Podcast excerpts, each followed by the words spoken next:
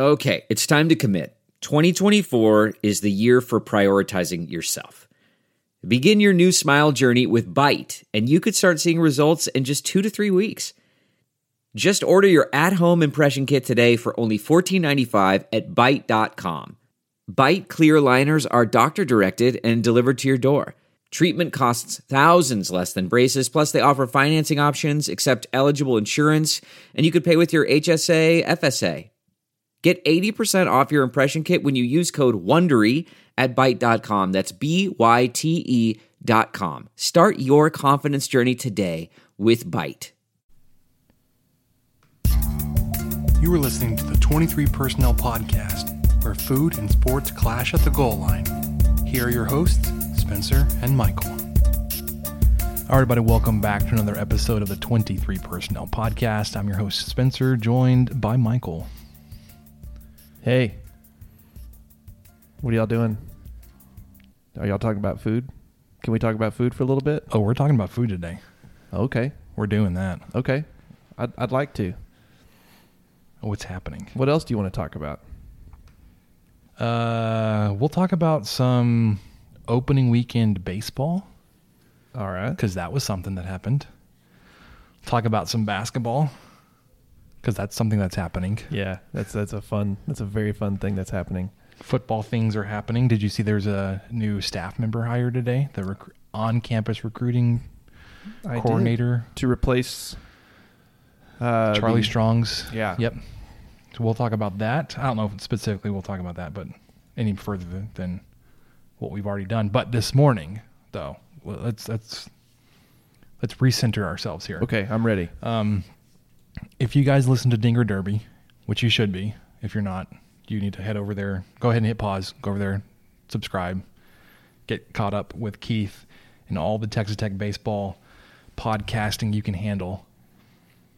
He made sure to to to ground us again. He said, if you he was talking about our podcast and say they are first and foremost a food podcast. It's like, yes, thank you. Let's let's get back to our roots here. I noticed that.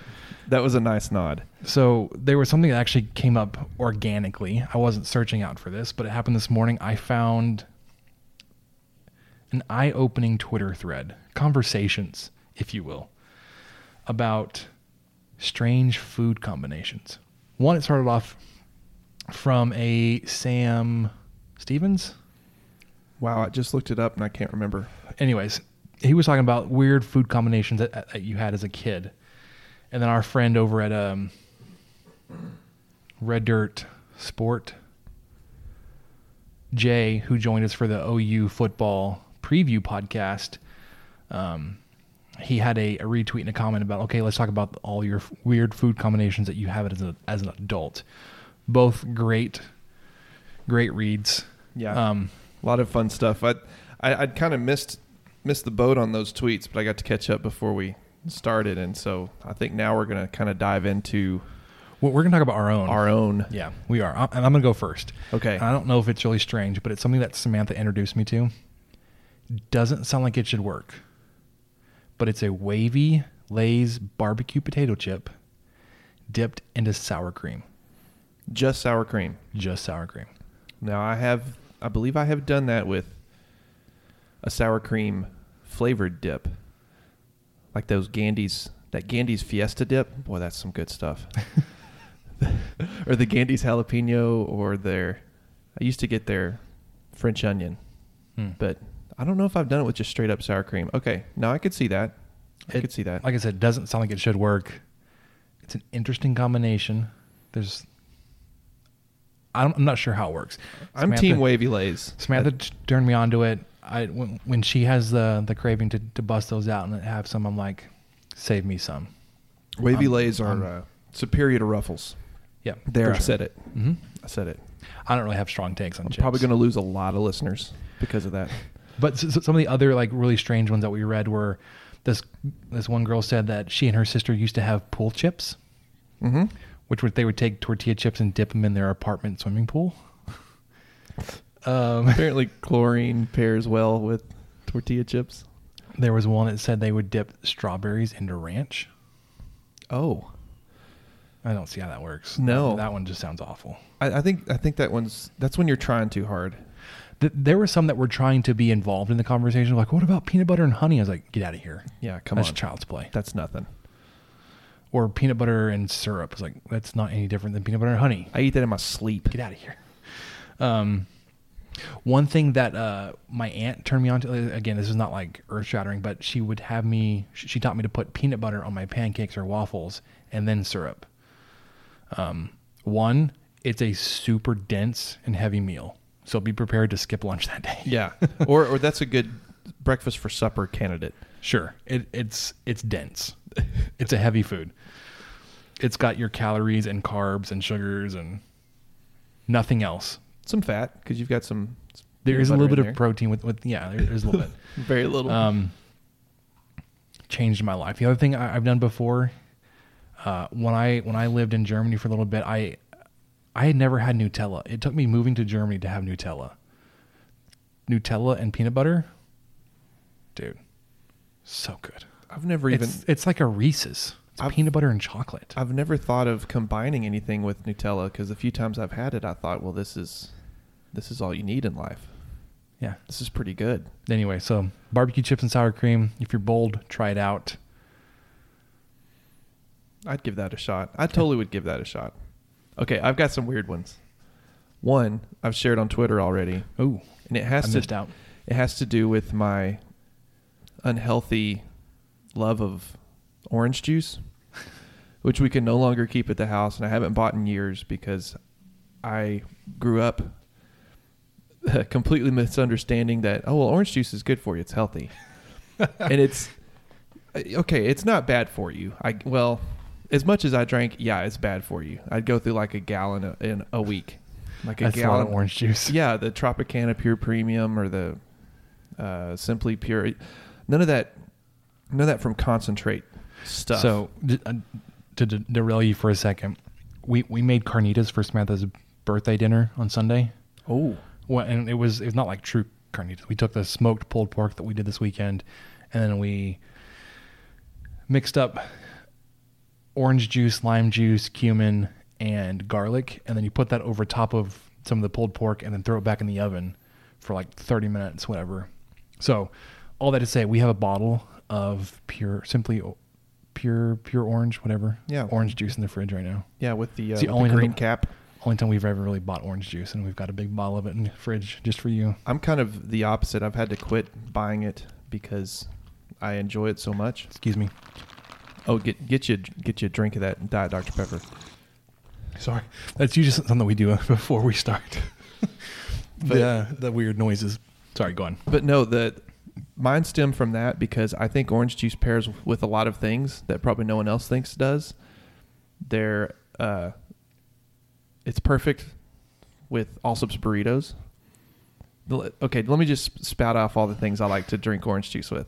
Allsup's burritos, uh, chips and salsa, pizza, Orange juice and pizza. yeah, yeah, spaghetti, and then uh, this one's probably not as weird, but pound cake. But maybe that is kind of weird. D- It's just the orange juice flavor is so strong on- on it. There are some things that are too good to keep a secret. Like how your Amex Platinum card helps you have the perfect trip. I'd like to check into the Centurion Lounge. Or how it seems like you always get those hard to snag tables. Ooh, yum. And how you get the most out of select can't miss events.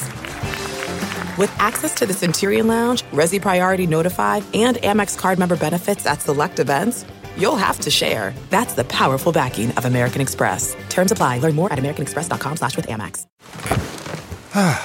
The comfort of your favorite seat is now your comfy car selling command center, thanks to Carvana. It doesn't get any better than this. Your favorite seat's the best spot in the house. Make it even better by entering your license plate or VIN and getting a real offer in minutes. There really is no place like home. And speaking of home, Carvana will pick up your car from yours after you finalize your offer. Visit Carvana.com or download the app and sell your car from your comfy place. So like It you. Usually don't need anything else. I agree. I, I can't explain it, but f- for the longest time, that was that was just always kind of my thing. To where my parents would pick up on it, and they would, uh, you know, if I came home even during college, they'd have a small thing of orange juice in there. Just waiting for you. Yeah, if mom had made some spaghetti or, or if we were getting pizza or something like, hey, there's some orange juice in the fridge. Oh, thanks, thanks, guys. That's so thoughtful. You, you know what goes well with spaghetti? Milk. Ah, see, that was that was my mom's thing. She liked anything- Oh, she liked buttermilk with things.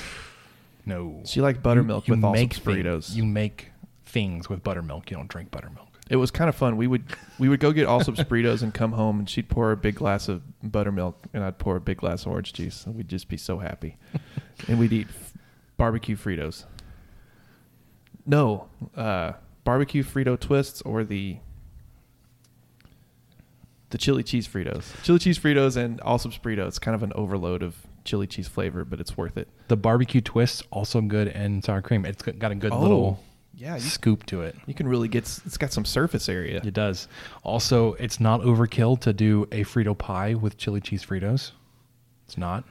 I think that's just like like we were talking earlier. I think that's just efficient. It's just good. It's like the Doritos, uh, making nachos with Doritos. Yeah, you're just just Um, a little enhanced. Yeah. The other thing I was going to tell you that milk goes really well with anything that has peanut butter in it.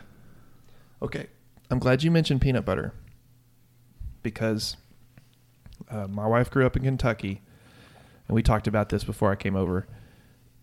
One of the things that they ate growing up, which was pretty common, you would get it at school.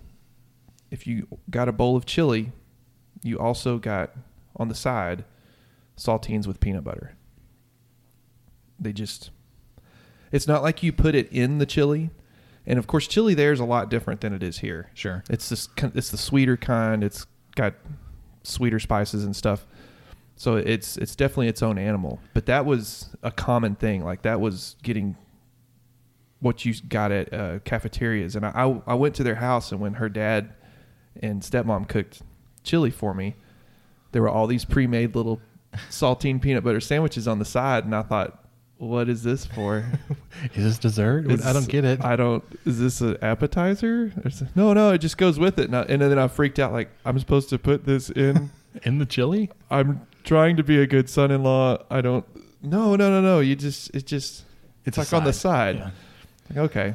So w- growing up, I used to have saltines with with chili. I've never had it with uh, with peanut butter. We did have chili tonight, though, um, and because Samantha and Grayson don't stand spice like I do, like there's no like real heat to this chili. And I, I don't know if it's the meat that we use. We use a, a venison uh, wild boar blend that my brother-in-law gave us. It's like a some of his hunting game sausage. It's not sausage. It's like just ground meat. And I was talking to him about it tonight. He's like, "Well, actually, that meat does have it has a little bit of sweetness to it. So like it is a sweeter chili. I don't know. It was good though. Well, okay. I've got two more things. One is back to chili. Uh, my wife thought it was coming from Kentucky when she got here in New Mexico. She thought it was the strangest thing to put sour cream in chili, or just in soup. Period. It just blew her mind. And then, if, you know, she loves it now. It's it's fine. But that's apparently to an outsider, or from someone who's you know not used to seeing that. That's not a super common thing. Well, when, when you're talking about the usually hearty and pretty hot chili that we have, the Yeah, sour cream is nice balance. Kind to of it. cools it, yeah. But it, I had one other thing. Okay, one more, and we got to get on to I know. the Big Twelve digital. I can talk content. about food all day. I'm going to try to stop.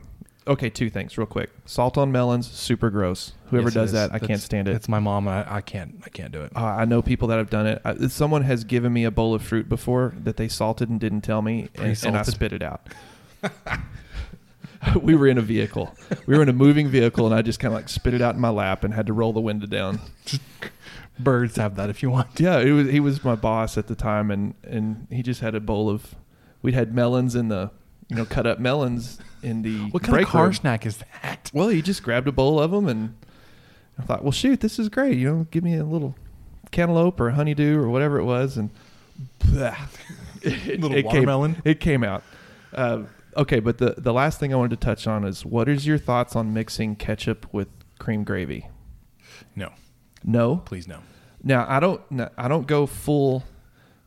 Like let's Let's let's it pink- stir it. let's stir it up. No, I don't do that, but I have been known to dip a steak finger into ketchup and then into gravy and then eat it, and or have a chicken fried steak covered in cream gravy, and then either put a little gravy on top or take a uh, take a bite and dip it in the ketchup. N- No, no, No good. Is that a weird one? Yes, that that that Does should that have been the one. That should have been the one you you let off. I should have led with that Yeah, because I thought that was kind of normal. not at all. Okay. Well, we'll No. find out. Our tens of listeners will let me know how weird that is. Ketchup and cream gravy go on uh, several things. Like can go on several things, like you were talking about, chicken fingers or fries or whatever, Sure. Separately. Like you can do you can do even on the same fry, a bite of ketchup, eat that, and then a bite of Nah. no, No, just do the no. same same Nope. bite, same bite, same Nope. time. Let them commingle a little bit, but Nope. don't. Yeah, like you said, don't. No, d- don't be weird. Don't stir it into. And don't make pink this pink goo. Just get get a little bit of mixing in there. All right. Um, for those that are are avid readers on Staking the Plains, you'll see that uh, Seth posted a, a, an article this afternoon. Sorry, Tuesday afternoon, um, from Lawrence Schovanec, who is the current president, I believe, president of Texas Tech University system, talking about the future of uh, Big 12 athletic third tier rights. Um, he mentioned the Longhorn Network and it not being a problem with where they're going or they're trying to go.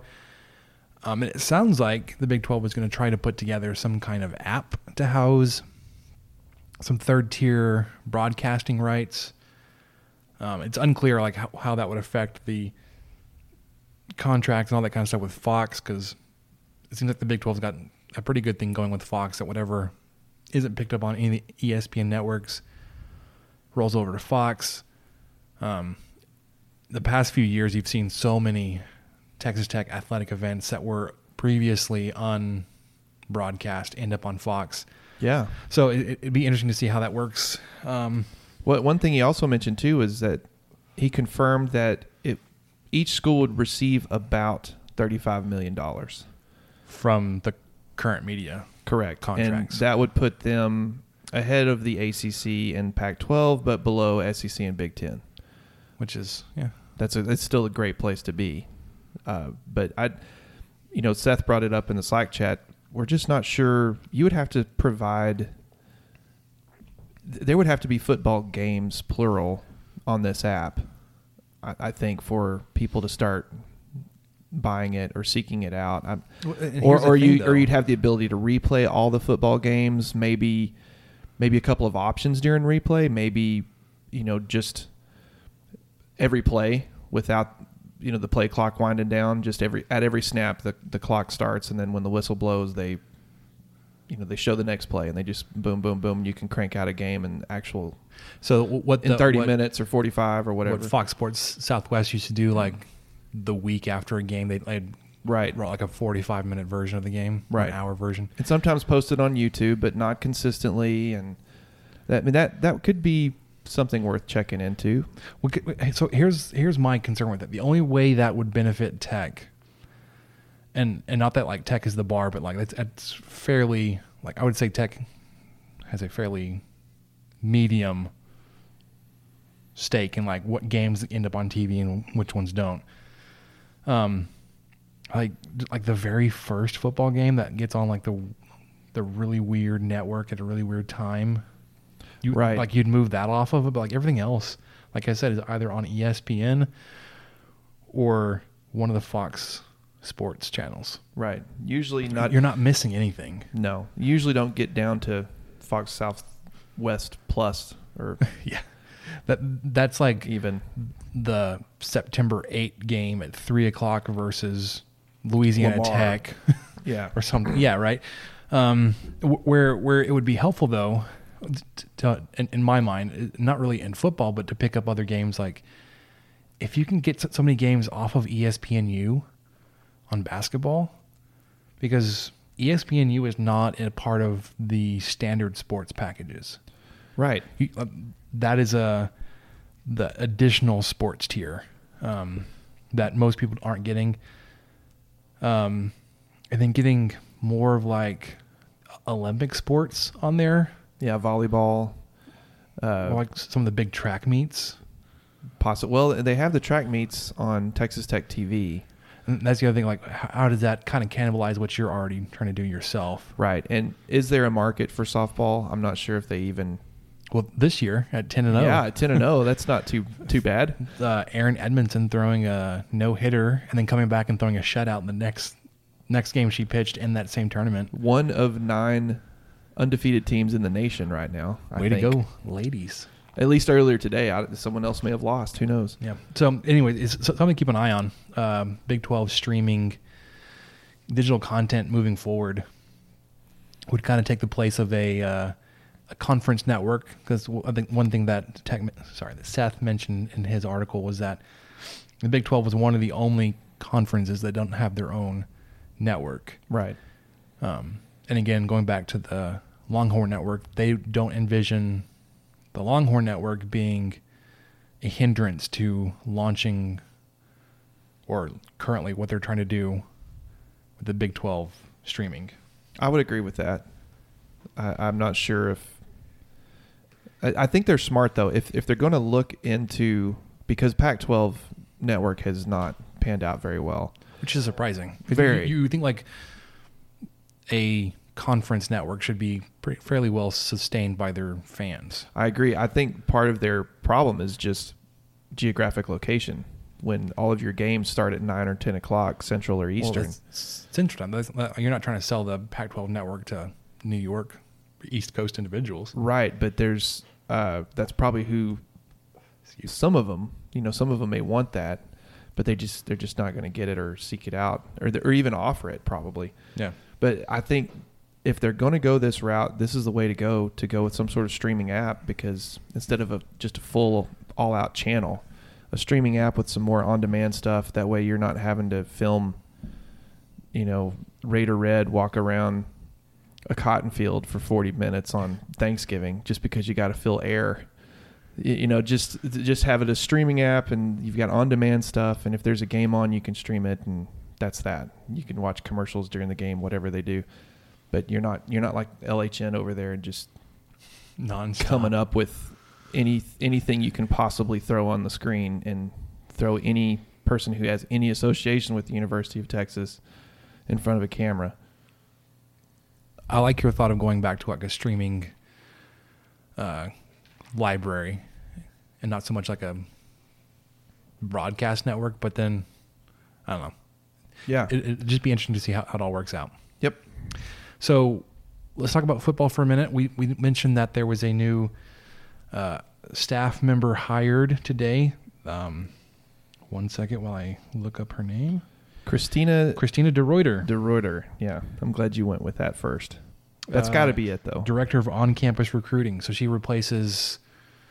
Uh, I'm blanking on her name. I'm sorry. She wasn't here long enough to make an impact She was here maybe in terms of like was it 2 weeks? remembering her name. Yeah, she came over from Charlie Strong's staff.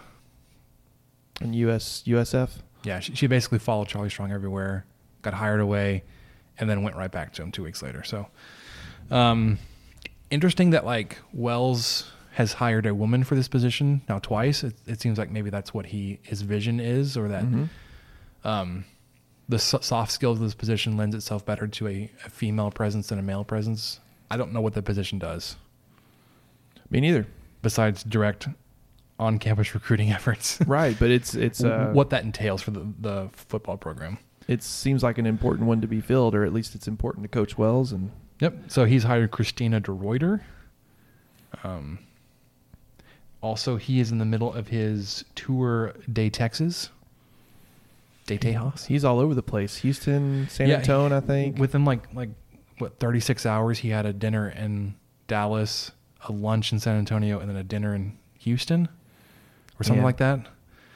Um, heard from the uh, staking the plains comment section that it wasn't earth shattering, so I I would assume it's very very much like what the uh, baseball t- tailgate dinner was like, minus access to the players um, more of a introduce himself to the fan base, which is good. It's still Yeah, Good time to be doing that. Drumming up some support in the spring. maybe getting a little more in depth into his belief system and just a few other few other tidbits that you may not get out of every interview.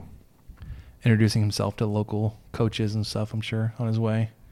I heard that he had to be corrected about HEB versus United at some point, and I, I should have watched the video, but I think he was down in South Texas, and he must have said something about United grocery stores, in one of the reporters had to correct him, like, "Sir, we, uh, yeah, We it's, HEB." it's HEB down here." Which when when I first saw that, 'cause I, I think it was in the morning steak or whatever this morning or yesterday. The uh, the license letters for that station, I think, is the same station that broke the news that Kingsbury was It is fired. Okay, K E K E N S or K N five or whatever it is. yeah, it's, yeah, some strange combination of letters there. K E N S five San Antonio. Something like that.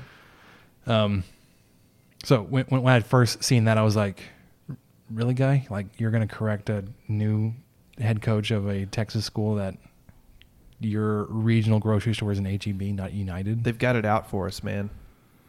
They're just trying to bring It's a- down our program. It's a douche move. Program. Program, program. I was hoping you caught that. Thanks, uh, Hocutt, whole cut. If you Get some good programs. finan not if you phonetically pronounce his name as some of our posters. I like love that. whole cut. A lot of people add that that silent That yet L. sometimes pron- pronounced L. which is funny. He's been here for so long, and people still whole cut. Yeah. and like two T's. H O L C U T T. Uh huh. Have you never seen this man's name written somewhere? Like, is this is this a Sorry. sandwich? I don't want to. I don't want to disenfranchise or alienate some of our listeners. Of course not. Okay, you want to do basketball next? or you Yeah, wanna I'm do ready. Okay, let's do basketball. Basketball is so fun. Okay, so schedule. Um, note there isn't a midweek game this week. Getting some rest and some hot yoga. If you follow John Riley on the Twitter, sorry, he's the strength coach for the basketball program. I actually go to church with him. But he's not. He's not usually there on Sundays during the, the basketball season because he's busy. He's He- busy. He, he popped in. Was it two weeks ago? Basically in his sweats through the communion portion of the service and then bounced. Well, he, I was like, well, he's there for the important. he made a time count. Yeah. Um, anyways, uh, apparently that they do hot yoga every week, but he posted a picture of Mooney and Francis kind of laughing after a hot yoga session. They were like drenched. Some epically hot yoga on a 34 degree day. Yeah. Um, but this weekend you were playing host to the Kansas Jayhawks. Pretty good slate. And uh, you're coming off of a heck of a little streak. Yeah, you've gone four and over your last five games. You've won five of your last six. Yes. That last loss, I think, was Kansas. It was Kansas. in that six game. So you're getting back this time. You're at home. Um, It's a whiteout. it is a whiteout, like a Game of Thrones themed whiteout. Mm-hmm. Pretty good. I'm going to be going to this game. Super pumped. I know. Um, I actually saw a video on on the Twitter today from Taylor Carr. He is an uh, associate athletic director at Texas Tech. It was from like I think it was a media timeout during the, the Kansas home game last season. Uh, it was just a video panning like the student section dancing to swag surf, but it was just unbelievable atmosphere. The game was tied. I know it was tied 68-68, so it was late in the second half. Looking forward to this game this weekend. I know. I'm really excited about it. Te- Tech's playing well. Their offense has finally decided to uh, show out a little bit. I've got some stats. Yeah, dude, the, the offense has been like actually fun to Yeah. watch. Like the beginning of the season, we're like, okay, so the defense we know is going to be really good. We know Culver can score. Is there any, is there going to be somebody else? Um, or we're gonna- have to win a lot of games like in the low 60s. This past like two weeks, uh, granted, there have been some bottom half of the conference games. I mean, you played Oklahoma State. Right, right. Oklahoma, West West Virginia, Virginia. Baylor. Baylor's up there with you, but you, you got a nice little revenge game this weekend against Right. them. Well, and they had a couple guys out. So just Yeah. we we don't want to. You know, it's not like we beat Kansas four and zero four times in a row or something. We we know that the it's not the top tier of the Big Twelve right now, but just to see your offense clicking after having struggled and been so off and on, and to also perform well on the road, uh, back to back in Norman and in Stillwater, to just blow people out of the gym. Uh, I ran some quick numbers for y'all.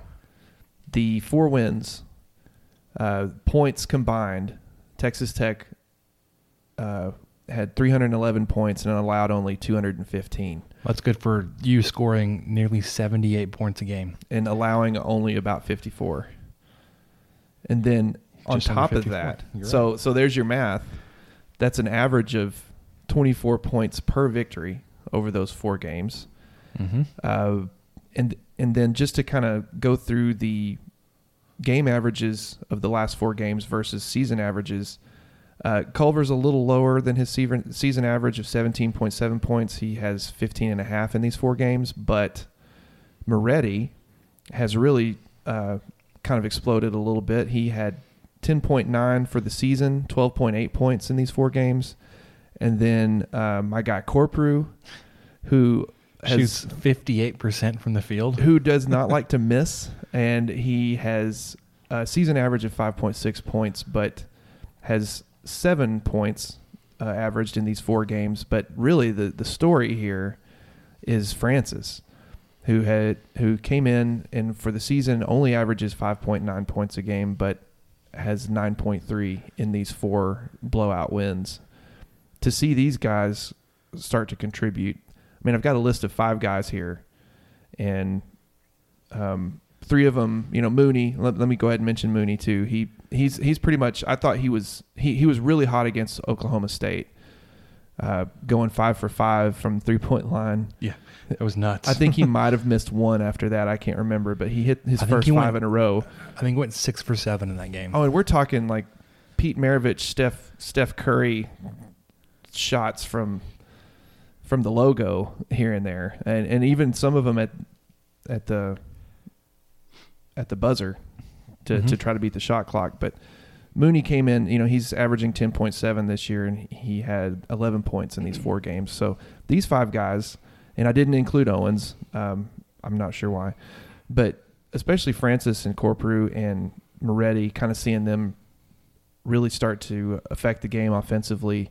You know how well they play defensively. Uh, The defense from Mooney and Corprew is just ridiculously agreed.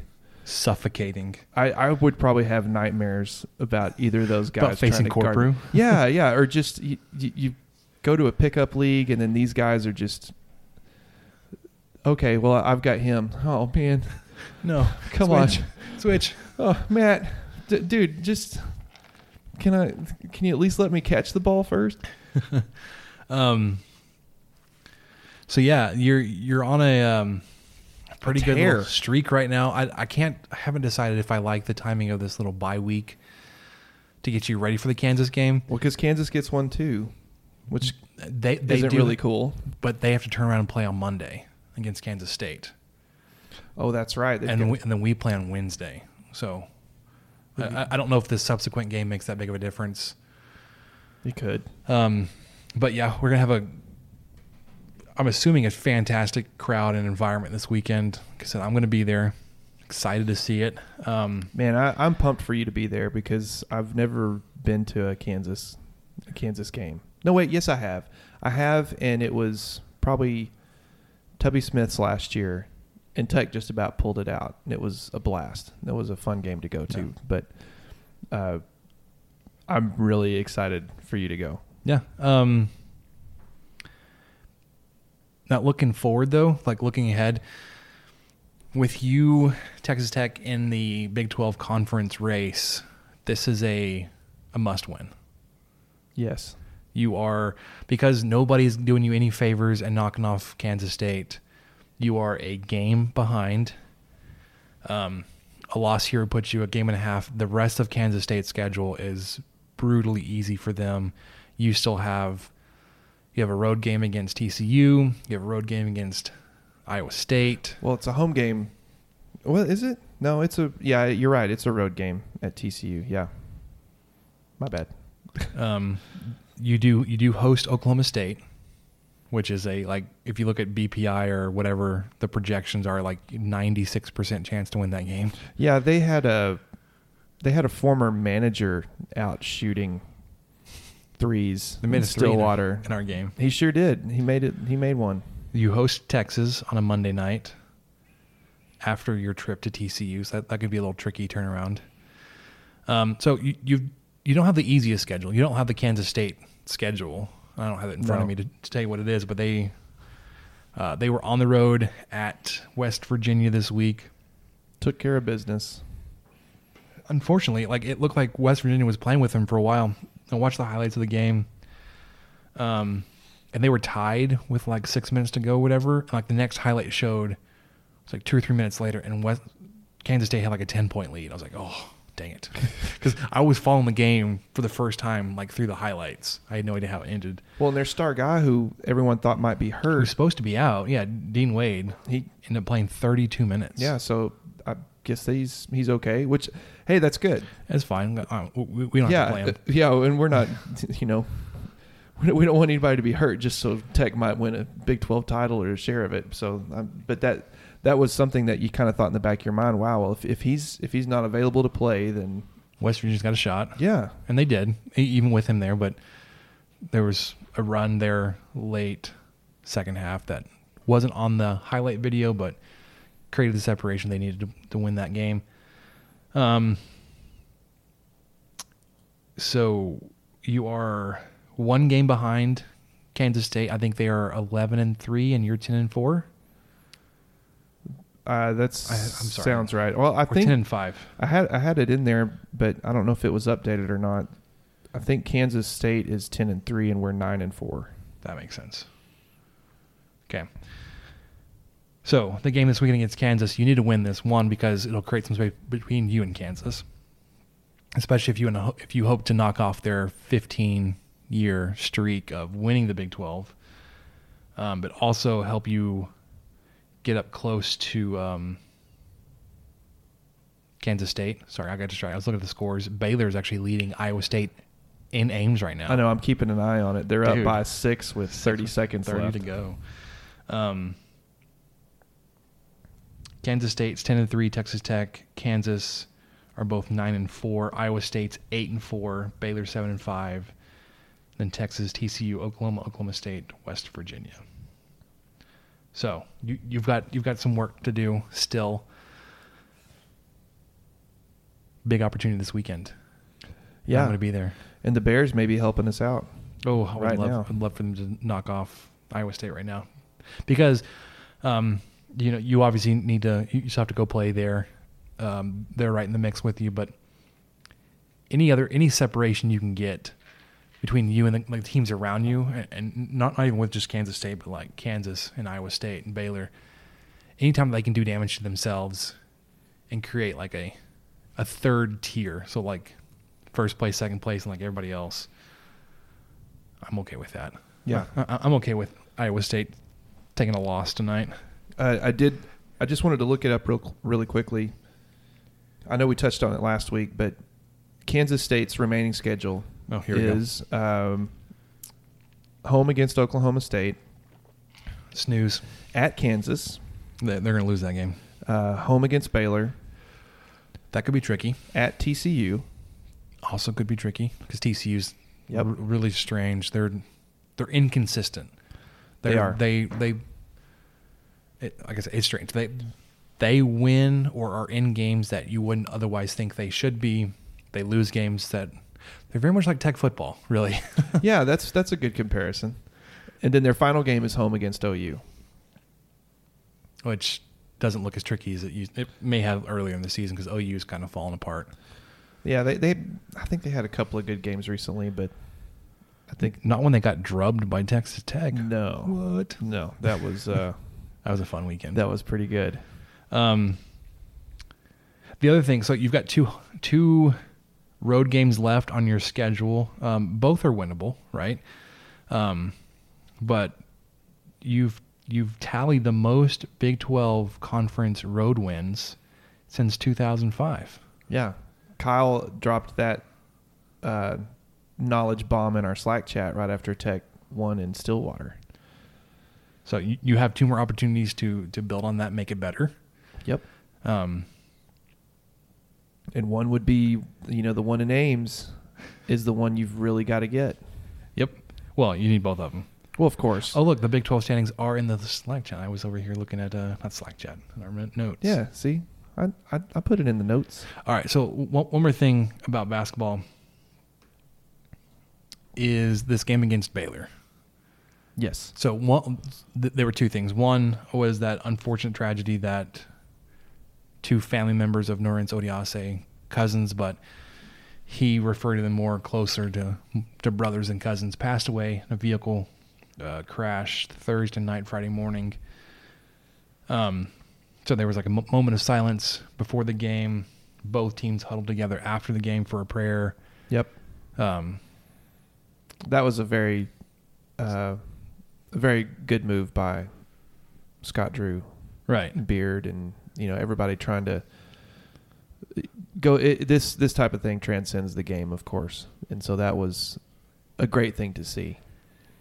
And on top of that, there uh, Seth mentioned, I think it was in the post game presser, one of Odiase's best friends, who he grew up playing ball with, is on Baylor's team, and I can't remember the Makai kid's name. Mason. Yeah, But he didn't. He didn't play this weekend. well, he called uh, uh, Beard called Drew Mm-hmm. and wanted him to tell Makai. Yep. You know, just so that everybody was aware of the situation and to that way that Makai wasn't finding out at the uh, supermarket or arena with everybody else. And I, I mean, just really well played out by coaches on both sides and the players, and it was uh, it was a really nice thing to see. Yeah. So uh, apparently, these these family members had traveled in to see this game because of the connection with both teams for uh, Norense and for Makai. Um, so it was an unfortunate accident there, but For sure. the things you had mentioned about the respect and and the coordination between Beard and Coach Drew for Baylor, I think kind of set up this last point we're going to talk about is that the last last Texas Tech possession, um, we had walk-ons in into the bench guys supposed to be running the clock out. Baylor is still defending, which it's their right to, but um, just because they're defending you doesn't mean you have to embarrass them or do what you did. But there was a an alley oop thrown. It was between Sorrells and Benson, Yep. and Beard was livid. And it was on the broadcast. Like they basically like kept a camera on on Beard that last possession that Baylor got the ball back and airballed a three, whatever. Uh, had Sorrells come over and like apologize to Drew, and you can see him like hanging his head. I was like, dude. So I, want to get your thoughts on that. What, what are your one on the play, two on um, Beard's reaction? Honestly, I I saw a lot of people argue both sides on Twitter, but 2020, knowing what we know, knowing uh, the the way that Beard and Drew tried to handle this situation with Odiase and, and treat it with respect and and uh, have both teams involved. Knowing what we know about that, I can completely see why Beard was upset. At first, I thought, well, that's okay.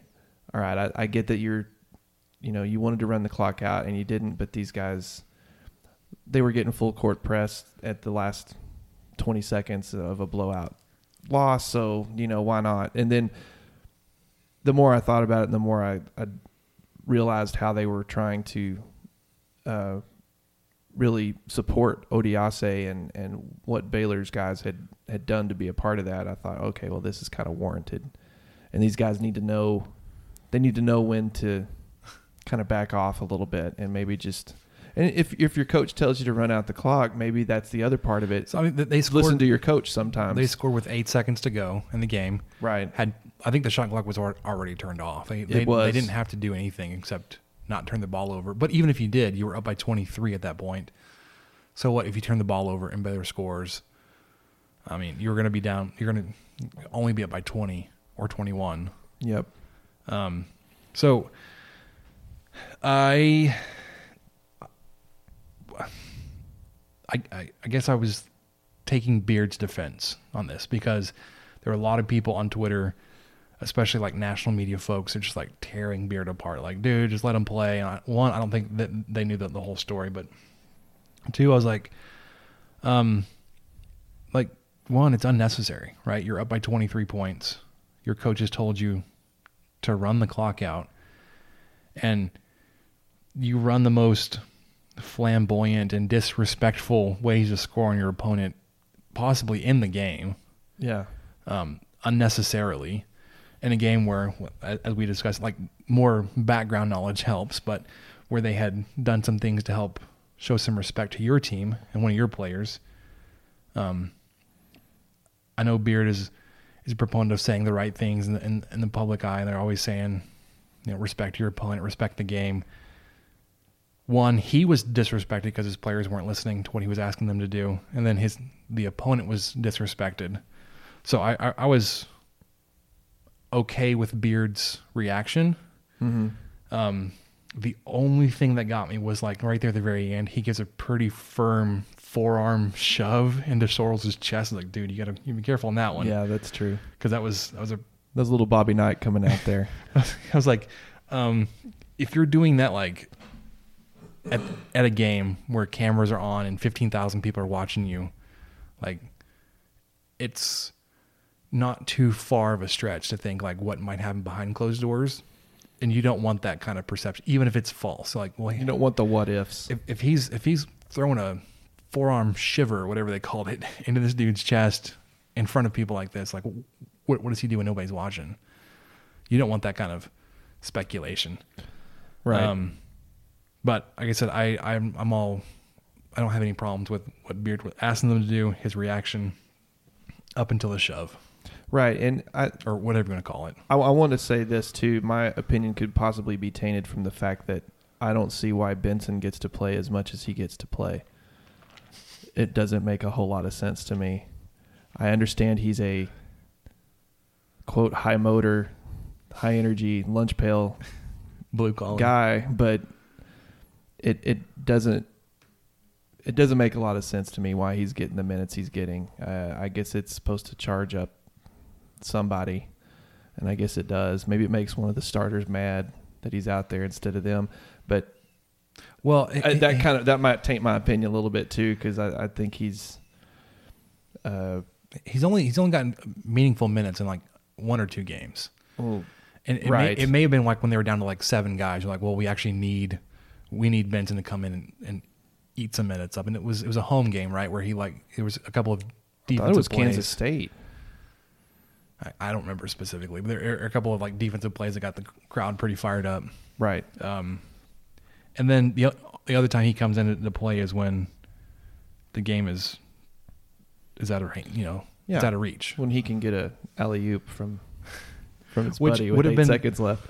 would have been fine. One, if you weren't up by 23 at the point, at that point, and had the other things that had gone on. Like we said, if it was a five point game, it's probably completely completely different. One, he's not in. Okay, sure, you're you're right. If it's That's a five it. point game, It's a five point game. He's not he's in. not this doesn't happen. Neither Sorrells. Neither of them are in. Yeah, But okay. the, I could see it this way: if it's a, if it was a really heated game, there were some technicals, uh, maybe an ejection, just some, just a lot of really emotional stuff that came out on the court. But it wasn't. It was a it was a clean game. Uh, like i- if that had happened against West Virginia, Sure. like no, I, I would have no problem with that. Or, like, Beard, or- you need to chill out because yeah, like, or or a day where where UT was particularly salty or or, or something. It- you know, a lot of guys getting getting heated on the court, but nobody did No. that. It was it was a clean game, and you could I could see getting it on an exclamation point in that scenario. Like even if you're up by 15 or 20, but these guys have they've been called for three technicals and different things have happened. You thought, well, all right, well I'm gonna I'm gonna oop this and this the this uh, arena's gonna go nuts and rightfully so. Yeah. Um. So, anything else you want to talk about basketball? You've got Kansas this weekend, Oklahoma State on Wednesday. I'm actually excited about that game to watch this the dismantling again. The Cowboys. I want to see if they get more managers in the game, student managers, I'm hoping so. Um, because say Some, you some tryouts. you, you rattle off these two wins, which dangerous to be looking ahead. And Yeah, just let's not look past Kansas. Kansas and Oklahoma State. Just like, rattle off this Kansas win. like going on that road trip to TCU at eleven and four in the conference. I Uh, dread I dread watching that TCU game. Be- be- Because That's going to hurt my eyes. I'm not sure. I'm not sure I'm going to be able to handle that court. Have you seen this thing? uh, is I, It's silver. oh I haven't seen it. It. I think it's then. silver. I don't know, but it it It's like hurts. that like like that weird frog skin. that's that's got to be what it is. Okay. Because the reason why I'm saying I'm I'm looking ahead because of that game against Kansas, uh, the Kansas Kansas State game, is between now and the, your your trip to TCU. So that game on the second, you and Kansas State could be both eleven and four. Right. Again, granted, you take care of business this weekend against Kansas, which is easier said than done, obviously, and then home against Oklahoma State. You do that though, and then you're counting on Kansas to take care of their home court against Kansas State, but could be interesting. Could be. It could be. That could be a, a really fun game to watch. And Yes. and Baylor did, for the record. they Of course, did. y'all all know this by now, but Baylor did beat Iowa State tonight. So now they are both um, eight and five. eight and five. Uh, I'm not sure. I'm not sure on tiebreakers and all that stuff, but um, they were. You know, Iowa State was fourth, Baylor was fifth before this game. So I'm not sure if that's uh, going to f- flip flop or not, because now they both have the same record. I'm not sure who's beaten who, and I I've, think I've never to- been good at that. If they go to overall record, out. it's still going to be Iowa State. They they've got three games on them, Okay, so Iowa State may stay up there, even though they've lost But- a head to head. but they'd be tied in conference standings Right. technically. Okay, let's talk about baseball. Let's do it. for just a minute because this is, this is not Dinger Derby. We're not the Yes. Texas Tech baseball podcast. If you want that, you need to listen to Keith this week. I know. I'm excited to listen to Keith because I want to hear him break down the pitching, and and I Yeah, think you've got some thoughts on it too. Because I, I just kind of came in the the first game. I mainly listened on the radio. The second game, I uh, kind of caught in and out on the radio and on my phone, and then the third game I got to watch quite a bit. But because it was on it was on a it was on Fox Sports. Fox Sports. Yep. Okay, so kicked off the season this this past weekend with a scheduled four game series against Oregon. The game, uh, game four, was scheduled for Monday, was canceled because of cold weather. It's Frigid temperatures. unnecessary to play the fourth game, really, in my mind. So I, I was okay with that. Four game series seems kind of odd to me. I mean, I'm an, I know I'm an outsider in the baseball world, but four games seems kind of So odd. Tadlock actually talked about that at the tailgate dinner, and it said if they do more four game series like that, it takes out the need to schedule midweek games, like a Oh. one game trip out to to Albuquerque or to Las Cruces, whatever, to, to play those like one off games, Okay, okay. or you only have to do one game instead of two, and it. The way he said he said it helps them keep their rotation better intact. Well, it really helps when you cancel it. Yeah, that too. You only play three games, Yeah. and then you don't have the Rest your guys. the midweek guy. yeah, just schedule four game series all the time and then cancel it every now and then. Get you a little get you a little rest. Yeah. So in all four games, Texas Tech had a pretty significant deficit. Yes. Uh, at least in games two, I'm, I'm- I'm already I'm having a tar- hard time remembering this. At least in games two and three, you got down big early. I believe you did in game one too. I think it was Well, you Six you tied. No, you, you scored first on Friday with like a home run. You were up 1-0, and then they put up three runs in response to that, and then quickly got to like six to one, six to three, so something like that. Um, you ended up losing game one on Friday, nine to four. But Saturday's game was the worst possible start you can imagine yes. Uh, and I don't want to like bash on on Bryce Bonnin here, but I don't know what was going on. I don't know if it was a combination of he was tight trying to start his first game for Tech or being a starter. I don't remember his role in Arkansas. I don't think he pitched very much at Arkansas before he, he transferred. Um, his start Saturday was disastrous. The strike zone was a little iffy all day, um, but he gave up two quick singles, which is fine, whatever. Uh, Oregon all weekend came in starting the game like swinging the bats. They were ready to go. Um, and then he walked in three runs. So that's five straight walks or It's not- something. that's that's not good. But by the time he left the game, it was there was one out, the bases were still loaded, and Tech was down 3-0.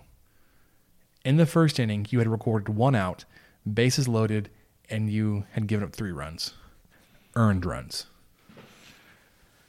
Erickson Lanning comes in. You're like, "Oh, okay, Erickson Lanning. That's a, that's a good Stop face. the bleeding. Stop the bleeding. Stop the bleeding. We're, we're, we're excited to have him back. Um, has a complete mental breakdown on a grounder up the, like he fields a grounder, right?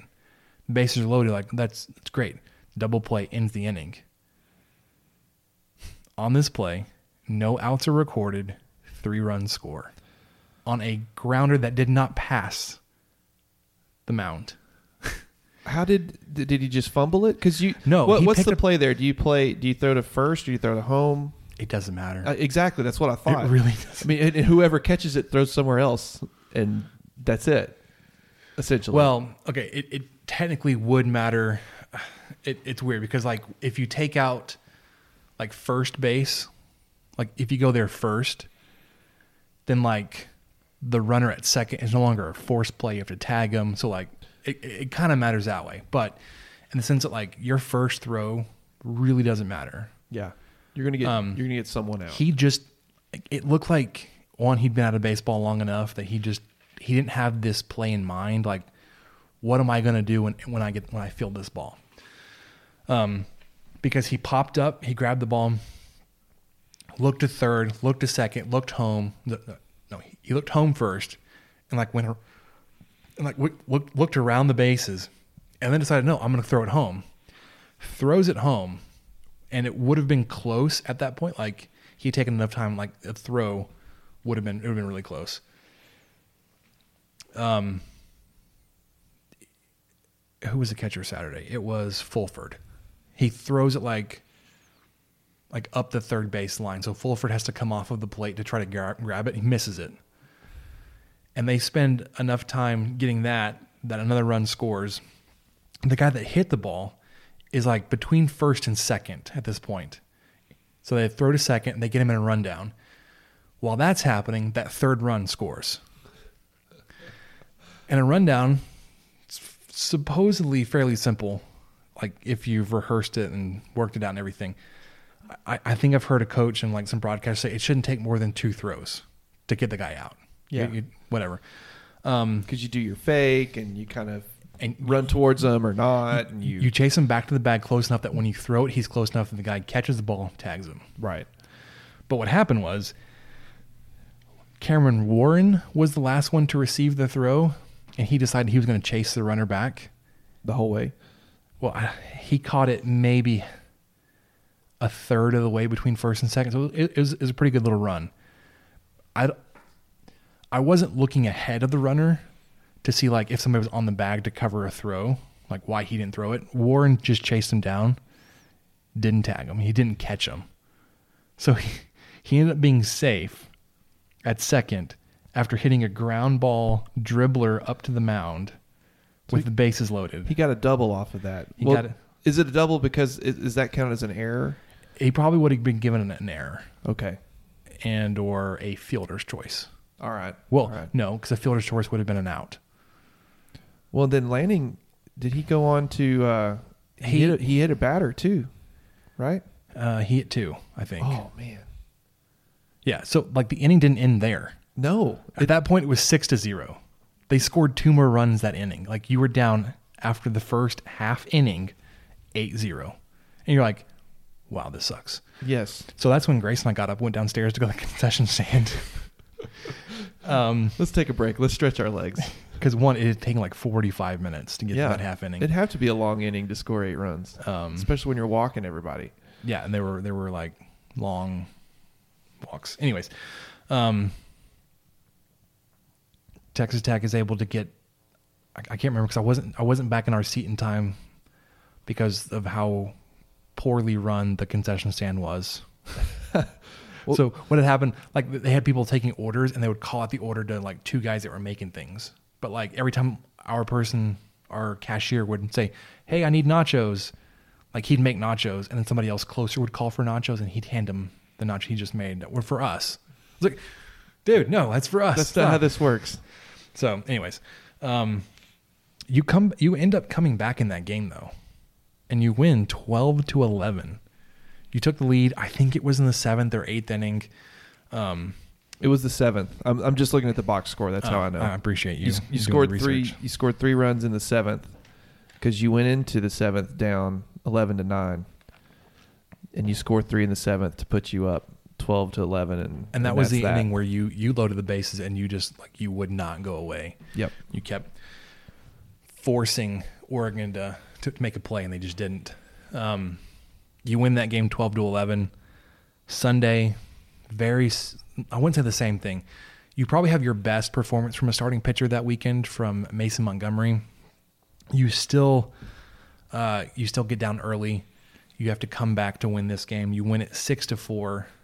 Again, I don't have the box score in front of me. I'm gonna leave like the heavy analysis for for Keith and the Dinger Derby podcast. But one of those things where your starting pitching just was not ready to go this weekend, including Caleb Killian. He he had given up some runs and walks on Friday. Bryce Bonnin wasn't ready. Um, for sure. Erickson Lanning was the first guy out out of the bullpen on Saturday. He was not quite ready to start. Who was the freshman kid that seemed to do really well? Wasn't there? Uh, So it may have been on Sunday. I can't remember when he played, but I know Noah Huerta played a little bit. He Montgomery. Mason. Mason Montgomery was a starter on Sunday. Montgomery Mason. I just said how much I know. Um, but there was somebody else. There was a, a reliever that came in. Garlett, Trey Garlett was pretty good. Uh, Clayton Beeter also. I think it was. I think he was the last pitcher on Friday. I had to leave early both on Friday and Saturday game. I was there for those two games. Had to leave a little early, so I didn't catch the. I didn't watch the end of those games. Clayton Beeter apparently did pretty well. Um, Trey Garlett did pretty good, pretty well. He did pretty good. He throws them ball pretty good. There's good. Um, so your bullpen looked f- pretty, pretty good considering the situations they were asked to come in. Um, you were obviously able to outlast Oregon in that department. You have more depth in the bullpen than they, they did. They were throwing guys a couple times uh, over the weekend where I can't remember if you threw. uh, I don't. I don't know if you had a pitcher appear twice over the weekend. Yeah, I don't know if you did either. I, I kind of don't think you did. I And, think and you, you, had just- like four and five pitcher games. Oh yeah. Well, this game was. Uh, you had six. Mason, Sublette, Havman, Queen, Haveman, Haveman, Queen, yeah. Cassie, McMillan. McMillan did pitch an inning. He did pitch twice then Yeah, he did pitch an inning on Sunday. Because he came in after Killian on Friday. That's what it was. He was the first one in on Friday. Um, so you start the weekend two and one. Not your best start, but again, Oregon's not your typical opening weekend opponent. Uh, Michael, uh, Labar, and Keith are probably going to chop this up on the on the Plains and then the Dinger Derby podcast about what that kind of start looks like. Oregon's probably a little bit better than we were expecting. We were a little rusty coming into the season, especially starting pitching. Um, you would think Caleb Killian probably will settle down. You hope there's something there for Bryce Bonnin, or maybe he gets moved to like a a middle reliever, like the first reliever into the game type of position. Mason Montgomery looked good. Some of the other freshmen looked pretty good. Um, let's see who else did pretty well. Uh, Dylan Neuse had a pretty good weekend. He played Yes. he mostly played left field. Drew Drew Baker, true freshman, played shortstop all weekend. He was really good. Um, Gabe Holt played mostly right field. Played some center this weekend, which also looked pretty good. Um, One of the it was either Holt or, or Young, I think, got on base nine out of ten times or some crazy stat. I know Holt walked a ton this weekend, and then he he stole like I think he had five or six stolen bases on the weekend. Well, and didn't the catcher throw down three, two or three guys at second? That would have been Fulford probably on Saturday because Friday your Friday starter at catcher. just stealing bases made me think of that. Sorry. Um, oh, I'm blank on his name. It's not it's not Fulford. It was the other guy. Help, Michael. I'm looking. I'm trying. Well, let me go to let me go to the roster. This is so bad because Is it Mason Minzy? nope, it's the other one. Oh man. All right, I'm still looking. Cole Stilwell. Stilwell, thank you. Because I, I don't know why I didn't remember Stilwell because I, I think of um, A League of Their Own. Every time I hear his name. Stilwell, baby, get back in the dugout. It's the little kid that this one player's. Oh, that's right. The the real spoiled kid that just drives everyone nuts. yeah, Yeah. like the candy bars. Little kind of, Tom Hanks throws a. Does he throw a, he a throws glove, at his him. face? he throws a glove at him. I got him. Stilwell, honey, get back over here. Um, I it would take a, a somebody that with a lot more baseball knowledge than than what I possess to fully describe why he wasn't able to throw out any of the Oregon base runners on Friday. I don't know if it was a combination of the pitchers had long, slow deliveries, or if he just didn't see the runners uh, break for second, or what it was. But Oregon stole like eight bases on Friday night, and Stilwell threw like he threw to second most of those attempts and didn't get any of them. Um, Fulford comes in on Saturday, completely changes everything. Like keeps Oregon mostly from being able to steal bases. Also showed some some power. I think he he had a home run uh, on Saturday too. So like his first game in, he's throwing out runners and hits a home run. Like sorry, Stilwell, This. this is probably not your Yeah. this guy's gonna get a couple more shots. Um, so yeah, they they looked pretty good, considering they had to f- come back in all three games. Didn't end up winning the Friday night game, but won Saturday and Sunday. You get to host Kentucky this weekend. Another pretty good uh, test for you. The game on Friday night it's been moved up a little bit, so if you're counting on going to the six o'clock first pitch, you have to reschedule, rearrange your Friday afternoon plans to get there at two. But Kentucky's one of those games, those teams that um, was in that road trip of death for you last week, last season, when you went up to Kentucky. You played Kentucky, you played Louisville, then you went to play Baylor, and you like lost six of those eight games or whatever it was. Um, so a good early season test to continue to find out what you are, who you are, what you have, all those kind of things. Um, be good times. You bet. Be good times. I, I will not be able to go to any of those games this weekend. I'm a little sad because, well, I may be able to go Friday afternoon, but we're doing Samantha's birthday eating out dinner, going to eat out for her dinner, her birthday. Oh my gosh, if I can say this right. Her family likes to go out to celebrate birthdays. and it's between Samantha's birthday date and her sister's birthday because they're born like a week apart Okay. And the date. okay. So her birthday, Samantha's birthday is the 21st. Her sister's birthday is the 28th. So we're going out together on Friday. Where y'all where y'all gonna go eat? Oh, she wants to go to Red Lobster. Yeah, that's pretty good. It's fairly The it's cheese the cheese biscuits, man. that and the lobster or the crab, whatever that they're doing. Sure. Sure. It yeah. I don't like seafood, so I'm gonna get their steak or something. Get the cheese biscuits. Yeah, cheese, that cheese rolls, whatever they are. Um, cheddar bay biscuits. They they they serve whatever they serve, but it's the biscuits. it comes with biscuits. I'm, I'm only here for the carbs, man. yeah, yeah. I'm just here to load up. Um. So Huh. I, I'm, well, I'm, I'm- a, you know, I, I, you never know. I'm, I may end up at the ballpark this weekend. And we'll see. yeah, and then we're going to the, the, the basketball game on Saturday. I know that's I'm still jealous of that. So Pretty pretty good little weekend. yeah.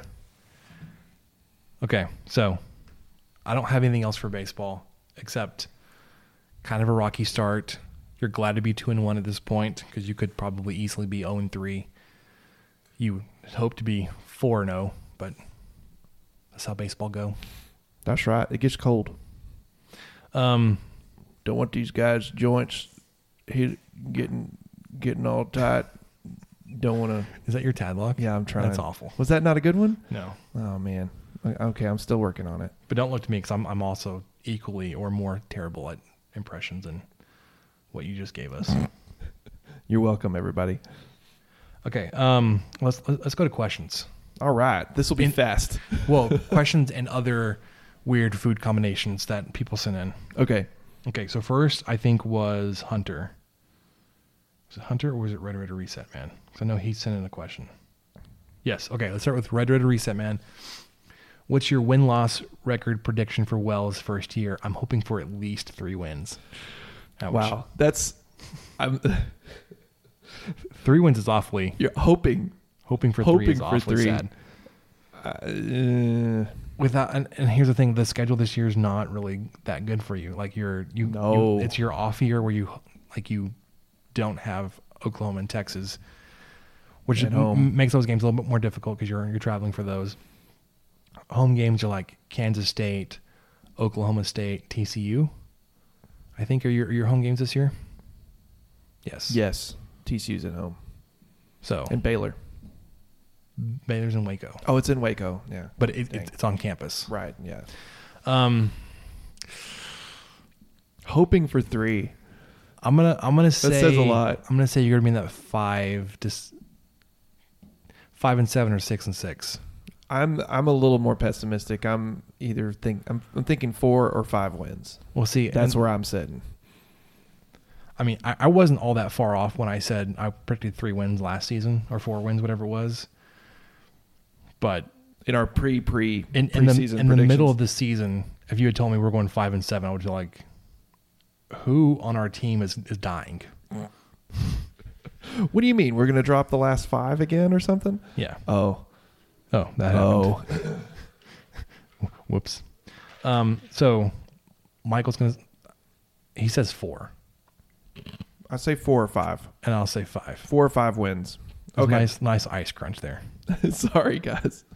I didn't mean to. All right. You said uh, Austin's burrito are best when washed down with orange juice. Agreed. Hunter Appropriately responds, "I'm gagging thinking about this."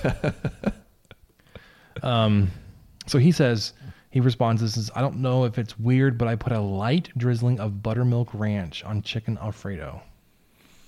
One, I don't like buttermilk ranch. It's it's got a weird. We've we've discussed my pickiness with ranch dressings. The only bottled ranch we buy, which I finally found one that I will actually buy, it's Dion's. Oh, yeah, that's way good. I mean, I know, I know, but that's it. That's the only one that or I you, will or actually you, buy. you you bring the Hidden Valley powder and make yeah, just just the powder. That's Yeah, just a little gosh, extra effort so with the powder. It's so much better than Or- from the bottle. you put that into like a little tub of sour cream and make a little dip. Dang right. You make you a dip. You can make you a marinade. Make you a dip. Um, Buy that powder in bulk. You can get it at the Costco. and then okay, Rob, bro, dude, I I I don't understand these people that dip their fries into frosties. Have you not tried this? I've tried it. There's, it's not. It doesn't provide anything to either the frosty or the fry. Oh, Rob, I'm I'm I'm totally with you on this. It's so good. No. The combination of the hot and the cold is good. The combination of the salty and sweet is good. Those are normally good combinations, but I just I don't get the hype. I've tried it. It's a fry with melting frosty on it. I replied to him that I've also made this work at Dairy Queen because it's essentially kind of a soft serve type thing. So it also works Why are you well. talking about Dairy Queen? That's almost as bad as talking about Braum's. How dare you? No, that's They're both trash. listen, listen. I will I will fight you. Kyle Jacobson.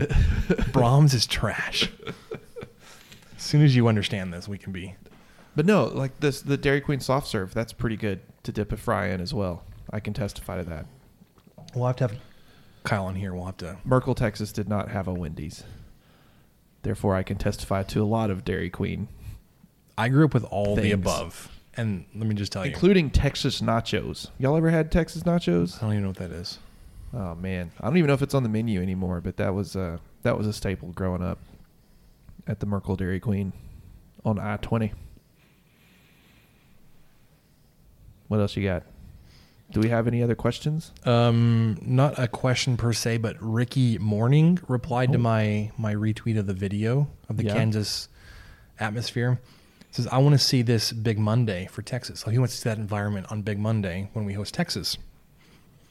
On date that I'm about to read to you, March fourth, your last home game, senior day.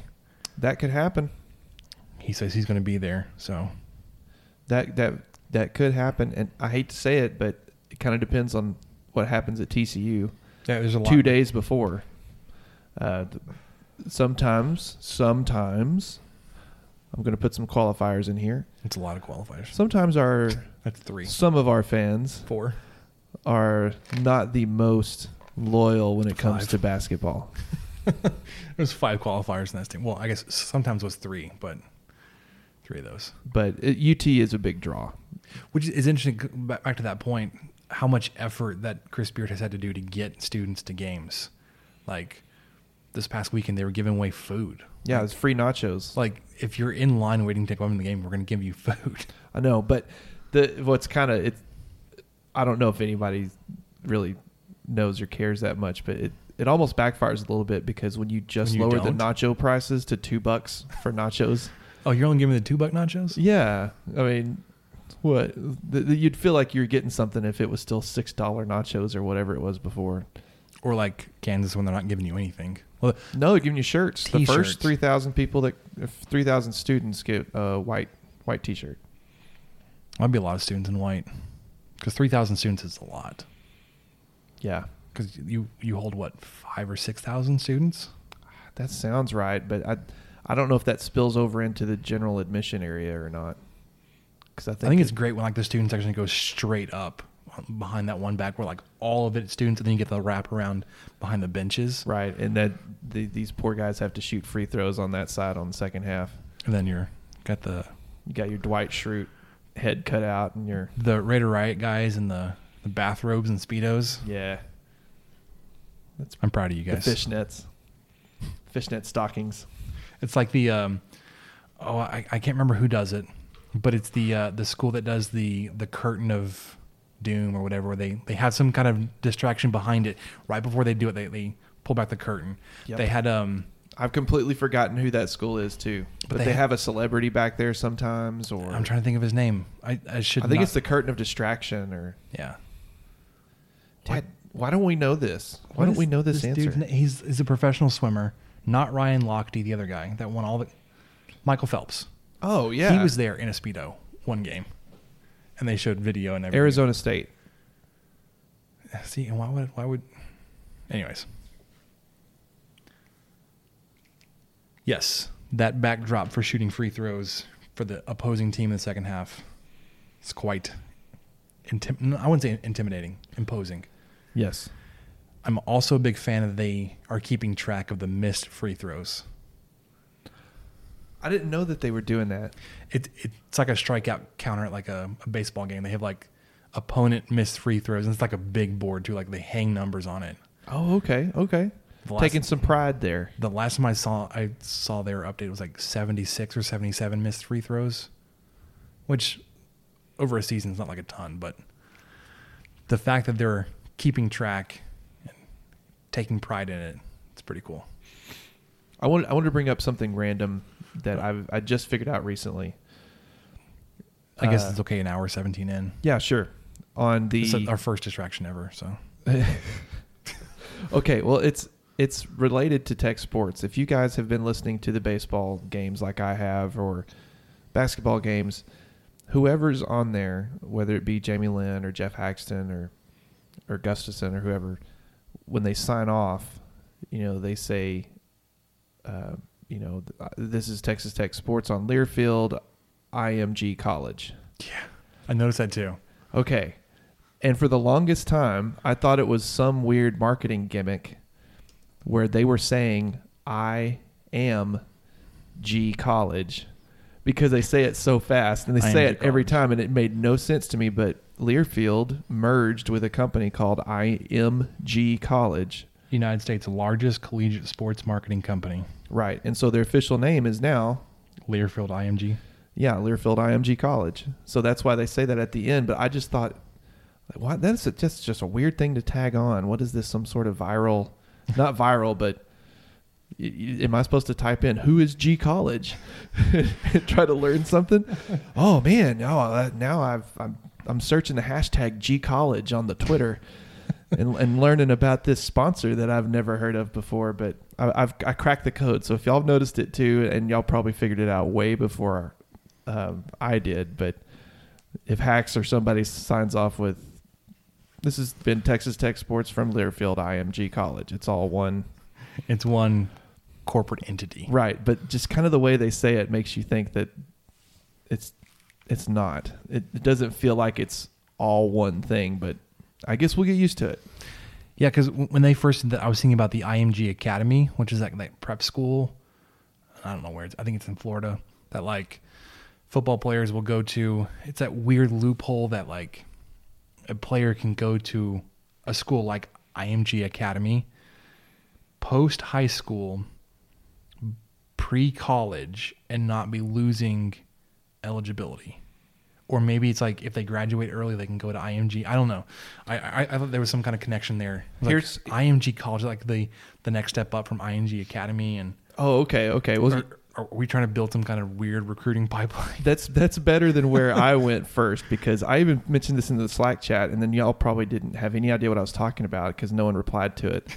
Thought, well, Michael's just being insane. That happens to me a lot. By Well, the way, I- I nobody just- responds to me. I just threw in there because I, the first time I heard it, Jamie Lent said it, and I could have sworn he said I am J College, and I thought, oh, did he? Yankee accent. Well, I just thought, did he just nickname himself J College? I am Jake. 'Cause his That's name's what Jamie. It was. That's what. Uh, now I now I remember your And- your reference. Like, when Yeah. did when did Jamie Lynn start going by J College? Yeah, I thought, man, did he just start calling himself J College? And I, I was like, man, I fully support this. That's that's a pretty cool nickname. It- I get it. I was it just, and, you know, I am J College is what I heard, and I thought, yeah, okay, I can get Heck behind yeah, that. Lent. And then later on, I heard Hacks say I am G College. And you're like, well, his name starts with well, a G. his name starts with a G, and thought, but but that's Jamie's thing. Are they both calling? Is this some joke that I'm not in on? And then what did I miss here? yeah, I finally figured it out. It's, so I've cracked the code that probably no one needed to, uh, no one needed cracking other than maybe you and I. Yeah. Really quickly, since you mentioned Haxton, Sunday at the baseball game, they gave out Adios Muchacho towels, They look like they were officially endorsed. which you would hope so because there was, um, I can't remember what it was, There were T-shirts, I think, last year. and Keith would know more about it, but they were not officially endorsed, and like somebody made a lot, lot of money off of it, not named Geoff Haxton. It's his phrase, and he should be the one Yeah, benefiting off of that. So this looked like it, it well, obviously it came from the athletic department. So anything that should go back to Haxton. I- some some piece of it, you'd imagine. Okay, so those are your questions. Going yard update. I have to tell you, it's been too cold to get out there and put that pre-emergent down. I talked, I talked it up a whole lot last week. and I didn't do it. I called a guy to to get on his schedule, so I'm going to get pre-emergent, You need Put get down. pre-emerged. pre-emerged before the end of this month. Yeah, it's, it's I'm on the schedule. end of the month, so that's like next Friday. So my, my yard will be nice and green. yeah, but it's it, like I said, the green dye is to help them make sure they didn't miss anything, Right. not to paint your yard green. Yeah, I know. Which Uh, was my, my first. I was like, why are people paying for people? Like, why are people paying that? It looks so doesn't- stupid. Doesn't make any sense. I have seen people do that on rock landscape though, and that doesn't make sense to me. But the the pre like the dye on the rocks. The green on rock landscape. Why don't you just use Roundup? Well, it, they may have something like that, But it, it, it may not be the same spray. It may still be. but it still looks really silly Well, yeah. to someone's someone's It's a com- temporary dye. someone's green rocks all over their yard. Well, it's it's pretty dang permanent when you don't run your sprinkler system and you live in West Texas. Yeah, That green dye rain. lasts a long time on rocks with 19 inch annual rainfall. it's going to stay there. And I so I, think drive I- by that house a lot and I'm like, yep, green rocks. Sure, why not? February 19th, I think we have like, what, a quarter of an inch this year?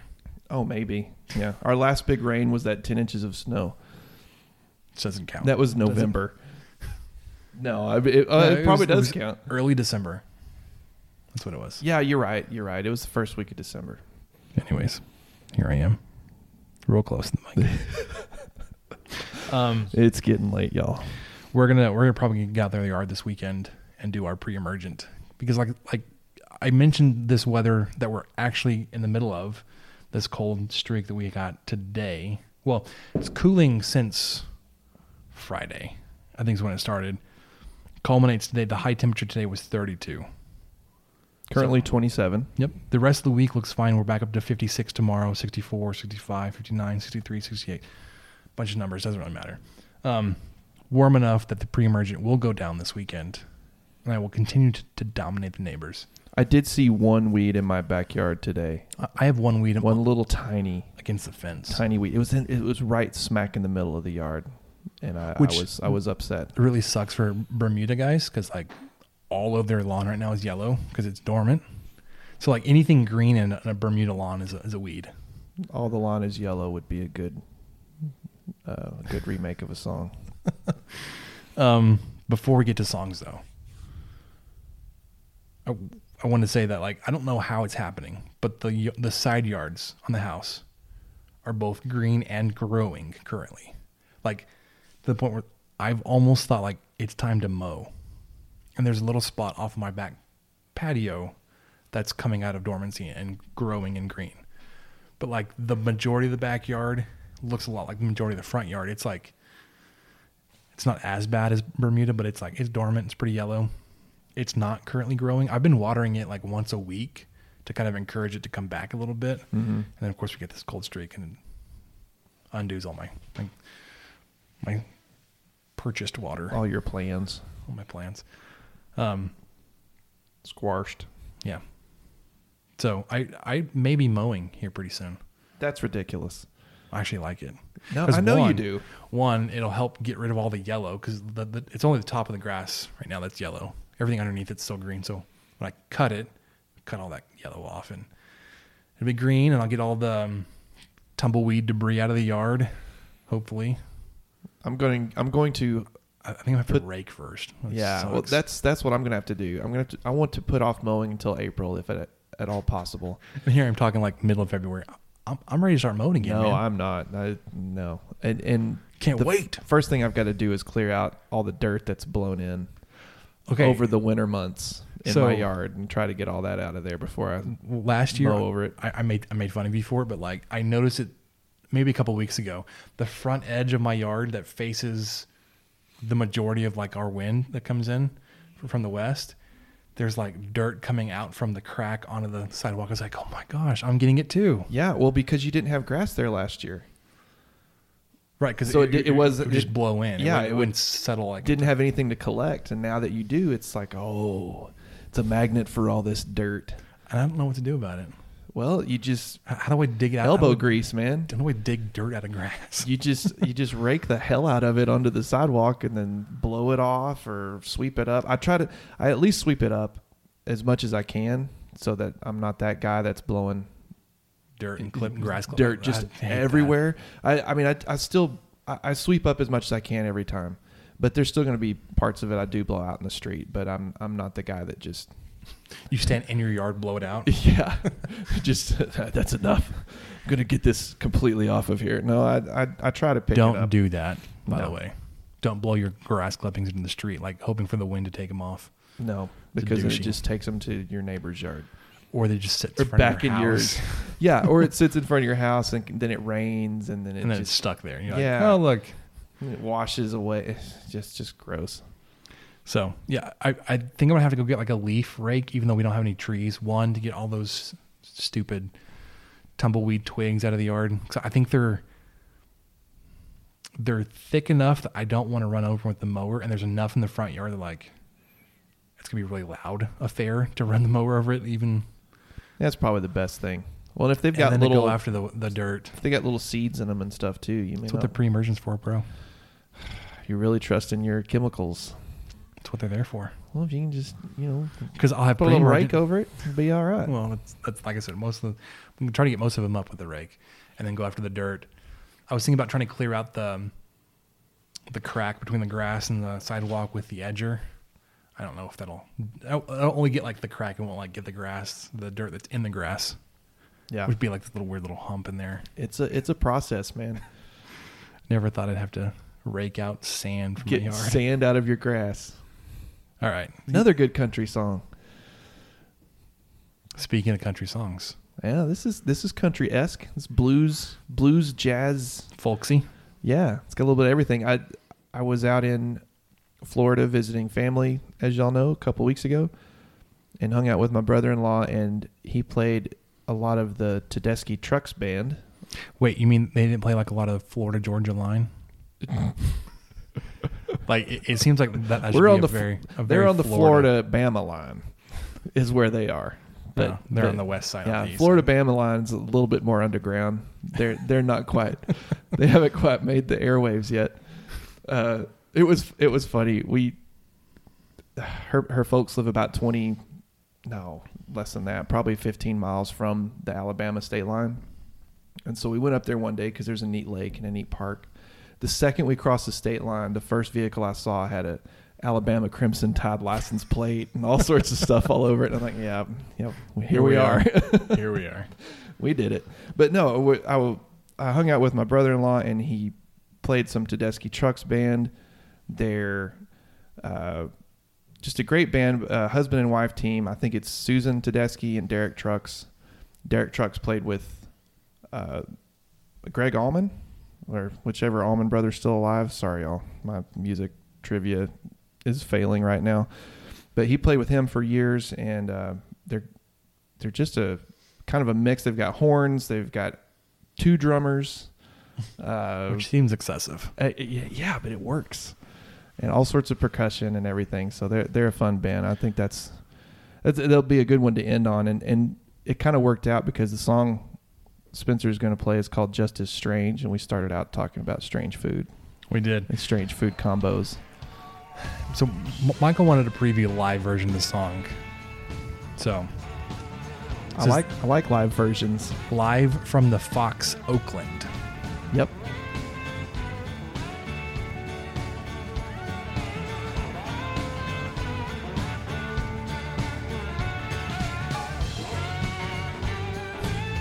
Michael's bobbing his head over here.